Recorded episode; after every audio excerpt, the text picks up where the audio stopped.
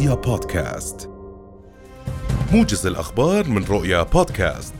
قدمت وزارة الخارجية وشؤون المغتربين رسالة احتجاج شديدة اللهجة إلى حكومة بنيامين نتنياهو عبر استدعائها سفير الاحتلال في عمان وصفة ممارستها بأنها تصرف تحريضي أرعن وذلك في ثالث استدعاء في أقل من ثلاثة أشهر. الخارجية أبلغت السفير بأن استخدام وزير مالية الاحتلال خريطة للكيان تضم الأردن والأراضي الفلسطينية المحتلة يمثل تصرفا عنصريا متطرفا وخرقا للأعراف الدولية ومعاهدة السلام.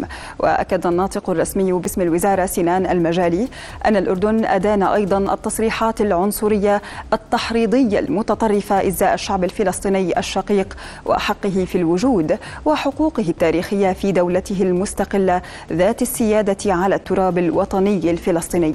وكان وزير مالية الاحتلال أنكر أيضا في كلمة له بباريس وجود شعب فلسطيني.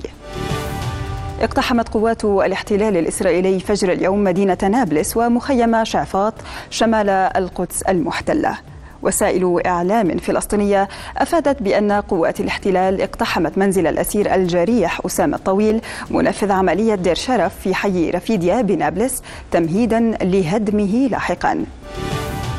يحيي الأردنيون الذكرى الخامسة والخمسين لمعركة الكرامة الخالدة التي شكلت نقطة تحول في تاريخ الصراع العربي الإسرائيلي. وفي المعركة أحرز الجيش العربي الأردني أول نصر عربي على الجيش الإسرائيلي الذي فشل في تحقيق مقاصده ومني بالهزيمة. بعد قتال استمر 15 ساعة. وكان الأردن حينها قد أصر على عدم وقف إطلاق النار طالما هناك جندي إسرائيلي شرق النهر. Yeah. يطرح البنك المركزي الأردني اليوم فئة العشرين دينار الإصدار الخامس في التداول والتي يزين وجهها صورة جلالة المغفور له الملك الحسين بن طلال. طيب الله ثراه.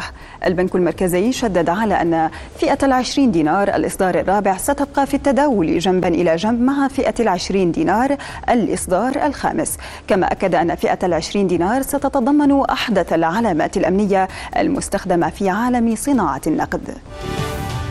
أعلن أمين عمان الدكتور يوسف الشواربي عن تركيب كاميرات على وحدات الإنارة لرصد المخالفات التي تشهدها الطرق ولفت الشواربي إلى أن هذا الإجراء جاء لتطبيق قانون سير رادع يعتمد على الرقابة الإلكترونية عبر ربط الكاميرات بمركز سيطرة وتحكم لرصد المخالفات وتحويلها لجهات مختصة بتحليل أسباب المشاكل البيئية والصحية والمرورية وحلها.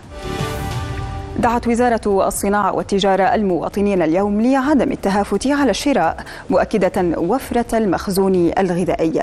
وأكدت الوزارة في بيان أنها تكثف رقابتها على الأسواق والأسعار موضحة أنها ستحدد سقوفا سعرية لأي سلعة ترتفع أسعارها دون مبرر وبشكل مبالغ فيه.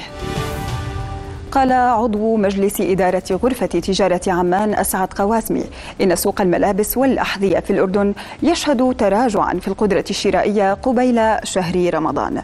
وأضاف القواسمي لرؤيا أن التجار يأملون بتعويض خسائرهم خلال بداية موسم الصيف وشهر رمضان مرجحا أن تشهد الأسواق ثباتا في الأسعار خلال الشهر الفضيل.